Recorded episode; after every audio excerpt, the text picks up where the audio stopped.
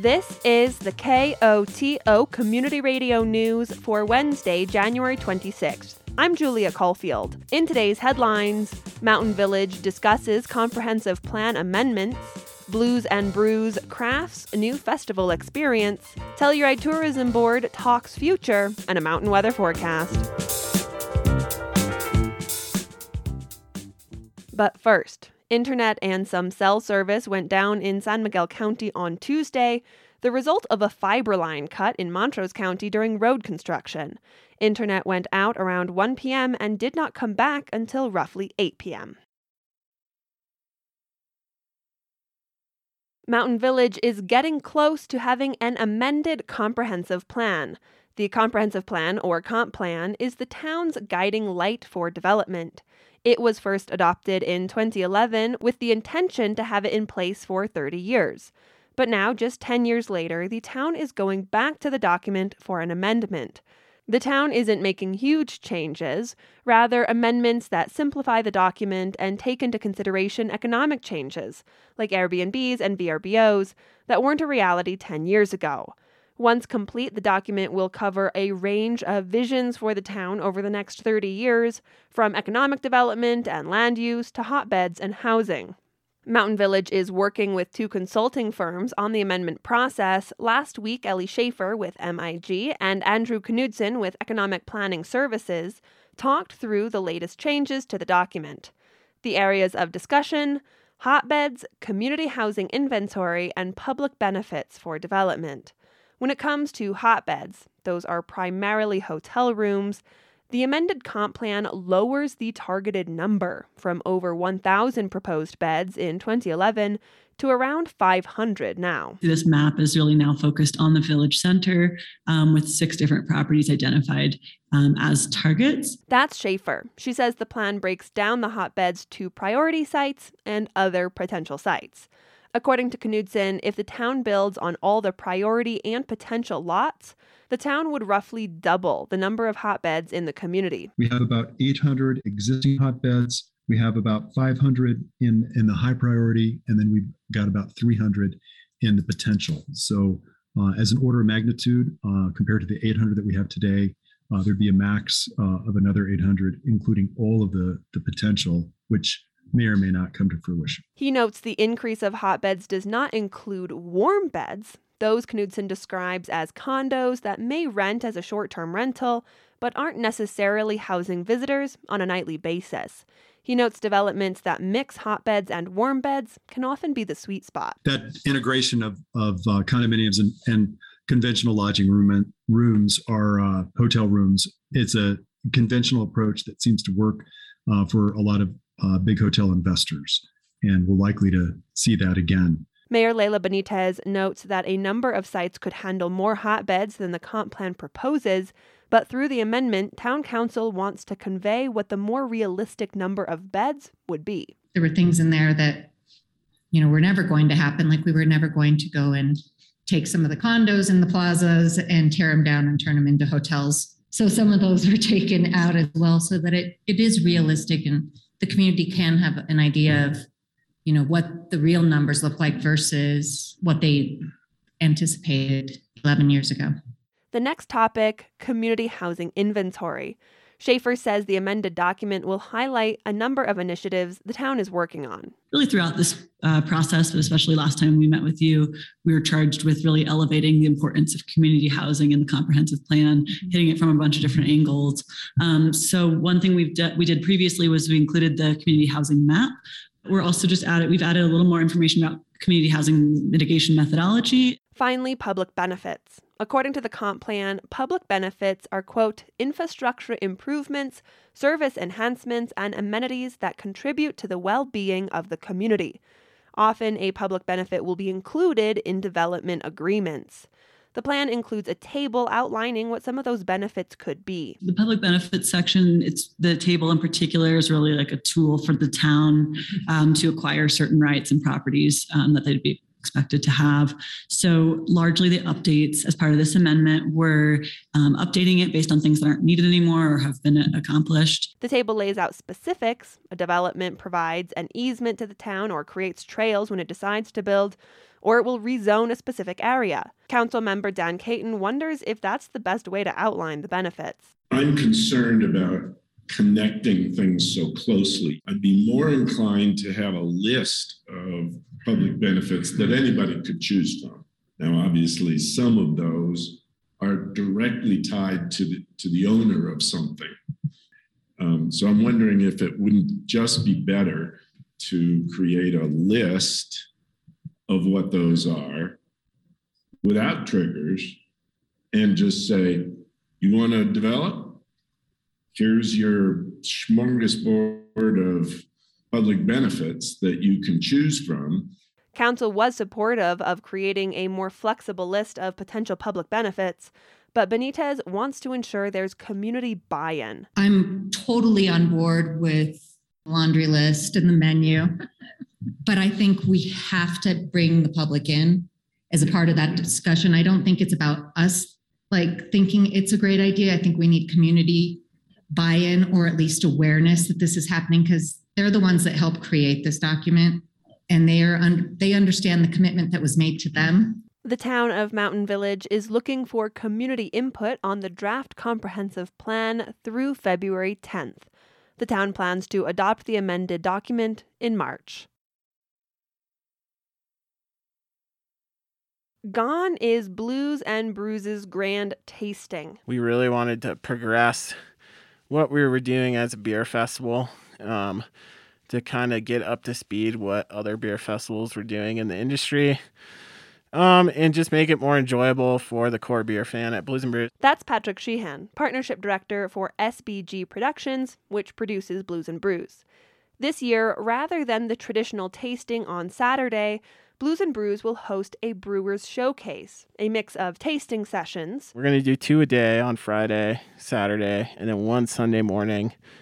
There's going to be 21 breweries at each session and then a lot less people um, for two hours, unlimited tastings. So it's a lot more focused, um, a lot more time to chat with a brewer um, or a brewery rep, try a few different beers. Um, you know, we're going to have 60 beers in each session or more. So there's still going to be plenty of beer to try. There will be a selection of collaborative beers curated by the Colorado Brewers Guild. The best example I have for that is if two breweries get together and brew a beer together ahead of the festival. Um, so there'll be some unique beers in there. The House of Brews and the High Altitude Lounge is going away from just um, five breweries and one style beer throughout the weekend to a rotating style beer each day. So there'll be five or more different beers in there each day from different breweries.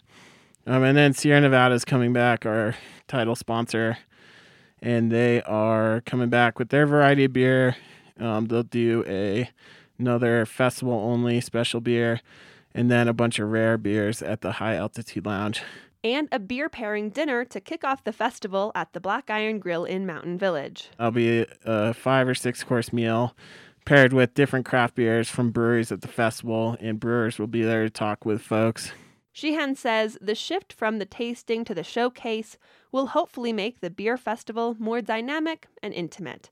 He notes they love the grand tasting, but the team felt it was lacking for both the attendees and the brewers. Anyone who's attended knows it's fun, and we we love it, but it really was a rush to drink as much beer as you could. And then for breweries to get into the park on Saturday morning and out. Um, one thing we're doing with this new experience is every brewer that comes um, is not only going to sample beer, but we're going to sell it at the House of Brews. So they're more a part of the festival and um, they're going to be around for the whole weekend rather than just one day. Sheehan acknowledges that change can be hard, but he encourages everyone to give the new format a chance. Get ready to listen to some music and try some beers this September. The Blues and Brews Festival will take place in Telluride September 16th to 18th, 2022. The Telluride Tourism Board is pivoting. We don't need to set records anymore. We just need to have a nice, consistent flow that respects the quality of life of all of we live here too i always remind people uh, a quality life but also lets our locally owned businesses employ locals so that they can live in this community that's TTB Chair Dan Jansen, who spoke on KOTO this week with other leaders from the Tourism Board. Earlier this month, the board announced longtime CEO and President Michael Martelon would be stepping down. As TTB assesses this new chapter, Jansen says it wants to engage with the community. We're going to take a step back with our board and really focus on what uh, we think is next and the extent to which we need to replace them or find some some different skill set is kind of an open question. And we're going to have an open dialogue with the governments and the ski company and the business community uh, about what that should be. Tourism, Jansen notes, is 80% of the local economy. So the aim is sustainability. We don't want peaks and valleys and peaks and valleys. If we can kind of smooth it out a bit so it feels more balanced for all of us who are here. Um, we want to have longevity uh, and not crash during the next recession. We want to not be overwhelmed when we have boom times. Managing visitors is a piece of that puzzle. Kiera Skinner is Director of Marketing and Public Relations for the Tourism Board. One lever she points to is targeting people to come to the region by plane rather than by car. If we can do that, then we'll reduce the traffic. Um, people can shuttle in and then we'll just have more pedestrians. And you know that's a great opportunity to market all of the activities that mountain village offers. They can take the gondola up. So i think there's a lot of ways to manage it without telling people they can't come. Dispersion is another piece Here's Jansen. Getting people to understand there's more than just four trails in, in Telluride in terms of hiking. Looking to this coming summer, Skinner predicts it will look similar to last summer in terms of visitors. But she also notes a decrease in concern about COVID could shift things. As that confidence increases, I feel like people will, you know, migrate more to the cities for vacations and international travel as well, right? So I think that the mountain destinations um, will see less, you know, of the influx that, that we have um, over the past few summers. And again, we may see a, another busy summer, but I think that will pro- will hopefully plateau. Looking even further ahead, Jansen says there are concerns about 2023. There's a lot of pent up demand in our visitor base, and we get that sense from a lot of consumer research. A lot of our part time uh, locals who have spent four, five, six months here in the last year or two maybe you're going to spend one too. And they face that bumps versus Bahamas decision. There's a lot of pent up international demand. Monitoring those potential changes will depend on data. Openness around that data, Jansen adds, is a priority. I would like to have some kind of a dashboard that captures the data in a very simple visual way, kind of like what the county did with COVID. I'm sorry, it's a horrible parallel, but they had that dashboard that people could go to every day and see how things are changing. And and should we develop something like that? If people have suggestions, we we really want transparency. We're not hiding anything, but we also don't want to overwhelm people with data that's not actionable for them. It's hard to imagine Telluride, Mountain Village, and the surrounding region without tourism. But what local tourism management looks like may be changing. To hear the full hour long conversation with leaders from the Telluride Tourism Board, head to koto.org and click on Off the Record under the News tab. Whether it's concerts or parties or a quick après ski, the Transfer Warehouse has become a hub for community gathering over the last few years. But the Telluride Arts District also has plans for the future of the beloved space. Next week, architects working on the redesign will present the latest plans for the space. There will be two opportunities to see the presentation. On Wednesday, February 2nd, the Transfer Warehouse will host a poll party to reveal story polls from 3 to 5 p.m., followed by a design presentation. There will also be a presentation on Thursday, February 3rd at 10 a.m. at the Wilkinson Public Library. The Arts District notes seating for the Transfer Warehouse design presentation is limited and will be available on a first come, first serve basis. The Nugget Theater is back once more. The movie theater has been primarily closed since March 2020, with moments of film magic. And this week, it will reopen its doors again. The Nugget is scheduled to reopen on Friday, January 28th, with Spider-Man: No Way Home. Showtimes are at 5:30 and 8:30 p.m. Coming attractions are planned to include The Tragedy of Macbeth, House of Gucci, Encanto, West Side Story, and Nightmare Alley. The Montrose County School District officially selected new mascots for Montrose High and Centennial Middle School at a special session of the school board on Tuesday night. KVNF's Gavin Dahl has more. MHS Principal Jim Barnhill walked the school board through the role students played in their decision making process and then revealed the final conclusion reached by the mascot committee there. We were 92% consensus on Redhawks as number one. So 12 of 13 committee members came back and said Montrose Redhawks. Centennial Principal Joe Simo shared a presentation about their process and the need to make changes for athletics, facilities, office materials, and student and staff gear. Then, as he wrapped up, he misspoke, causing an accidental laugh line. We're recommending Centennial Middle School become the Braves. To the Bears. Sorry. the Braves to the Bears. Nice catch. We don't want to change. Yeah. Board President Sarah Fishering thanked each of the schools and committees for their work and then put the decision up for a vote. Thank you for your presentations and I know that the committees have worked really hard and it's been potentially really controversial. So thanks for all of your hard work and, and for getting the student input too. Can I get a motion? I move to approve resolution 3 two oh two two. Resolution to remove the mascot from Centennial Braves to Bears, replace it with Bears. And to remove the mascot Montrose High School Indians to the Redhawks. Okay, uh, Mr. Bush. Aye. Mrs. Fishering votes aye. Mr. Kelly. Aye. Mrs. Murphy. Aye. Mr. Supus. Aye. Mr. West. Aye. Okay, thank you. Montrose County School District estimates nearly a million dollars in costs to complete the process, driven by a new state law outlawing derogatory mascots. Redistricting is bringing lots of changes to Colorado. Voters in Greeley and North Denver are gearing up for a spirited campaign to elect a new congressperson in the November midterms, and voters on the Western Slope are joining a new district that is shaking up their political reality. KOTO's Scott Franz has more on how residents in northwestern Colorado are reacting to their new spot on the congressional map. Savannah Wolfson doesn't mince words as she describes what some people in Oak Creek think of their new congressional district stretching all the way to Boulder County. They're mad as hell. They're mad as hell, especially the ranchers. Wolfson is a Republican who says her town's priorities are quite different from those on the Front Range. Oak Creek is a small community in Routt County that's known for its contributions to the coal mining industry. It welcomes hunters and is close to sprawling ranches set against the flat top mountains. And with our water interests being so different, especially we feel really that the Front Range tries to take away a lot of our resources. Oak Creek has less than a thousand residents. It went from being represented by first term Republican Lauren Boebert in the 3rd Congressional District to being a part of the 2nd Congressional District that's represented by Democrat Joe Neguse. Wolfson thinks the new boundaries will exacerbate an urban rural divide. My community's needs will be ignored because has anyone in Boulder ever heard of Oak Creek, Colorado? I don't think so. It's a really long drive for us to even get there.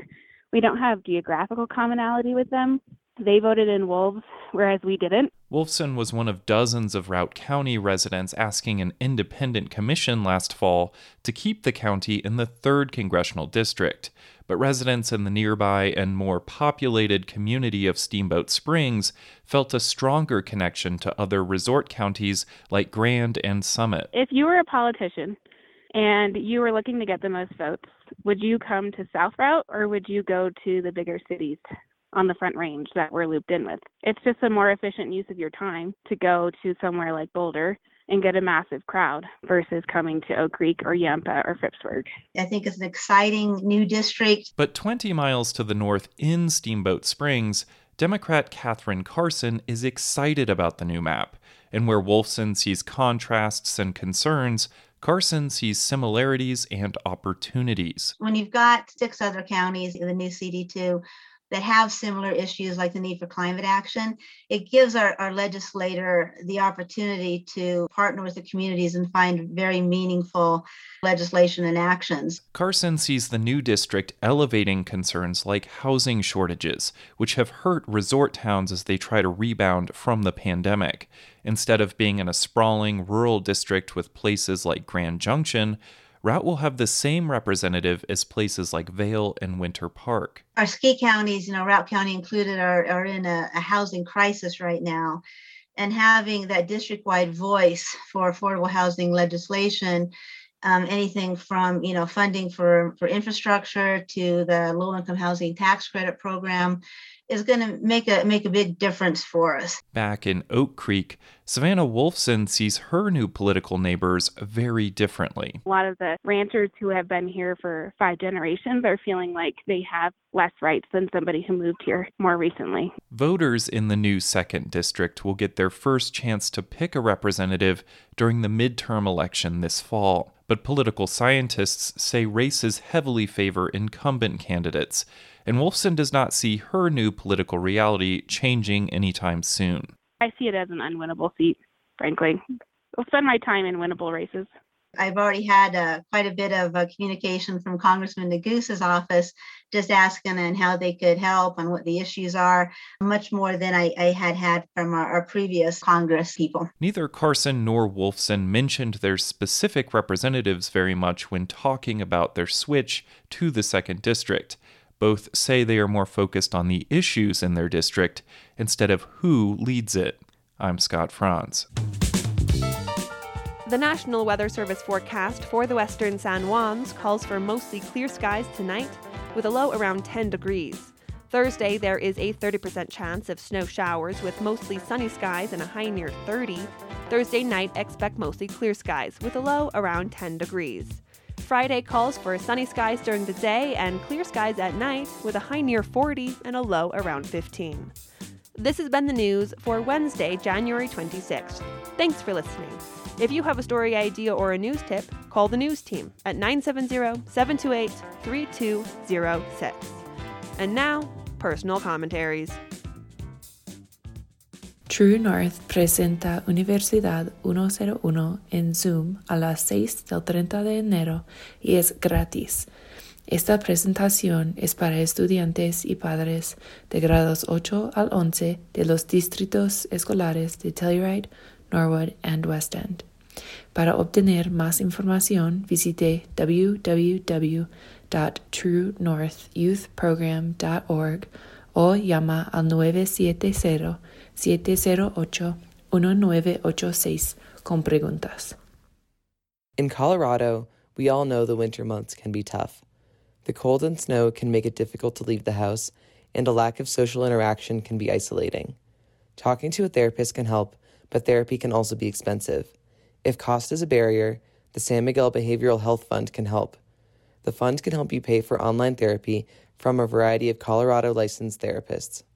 You may even qualify to get therapy for free. Just go to tchnetwork.org slash programs slash bh fund to apply. Take charge of your mental health and get affordable care now.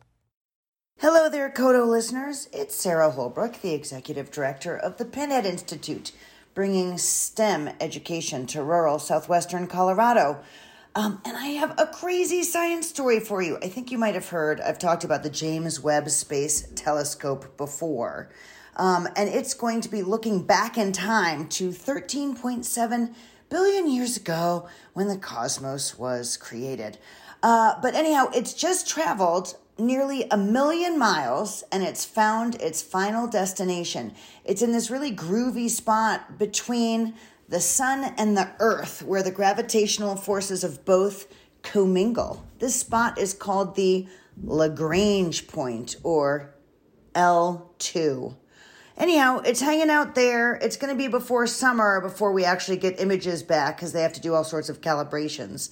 But it made it a million miles. And now it's going to start doing its thing. They need to make sure everything is fine tuned first, of course. Um, but you want to hear what's fine tuning at Pinhead? Well, it's the Ski PE alternative course that we're doing. Um, the kids have been learning all sorts of things, and turning, including learning about the crystallization of snow and ice, um, and engineering snow to create different structures like igloos. So they built with snow during their outdoor time, and they're going to plan on building indoor igloos with gumdrops. Um, we also started our Maker Mondays just this Monday. There's still some spaces for slightly older kids in this Maker Mondays class. Um, they've been making different types of Play Doh to create squishy circuits, uh, a conductor, and an insulator. Doesn't that sound fabulous? Also, um, Luis has been teaching a slightly older group of robotics kids with the Lego robotics, and it's such a small group that each kid gets to program their own robot. And Luis is having so much fun that he was saying that he wished he could bring a robot home with him because he loves First Lego League Robotics just that much. I, meanwhile, have been meeting with all of the interns, hearing about what they're interested in studying this summer, hoping that we'll be able to find fabulous host families. If you're interested in helping us host kids, please get in touch with me, Sarah at pinheadinstitute.org. We have not started to place them yet, so we don't know where they'll be going. Uh, but we have kids who are interested in marine biology, criminology, medicine, physics, ecosystems, gene editing, sports science it goes on and on. And these kids are terrific. Just so you know a little bit more about the program, these are all kids who are between their junior and senior year of high school. They come to us from Cortez, Dolores, Telluride, Ridgway, Ouray, Montrose, Olathe, Norwood, Nucla, Naturita, and Paradox. Those are all um, the service areas where we run our internship program and our scholars in the schools. And a lovely shout out to Joyce, the town engineer, who went to Cortez on Monday with Elena, one of our staffers. I think it was a great visit to the Cortez High School. That's it for now. Check us out at pinheadinstitute.org. Opinions broadcast over KOTO are those of the speakers. You are also invited to express your views after the news or on Access each weekday at around 4 p.m. If you would like to comment, please contact a staff person here at KOTO. We encourage you to speak out on important public issues.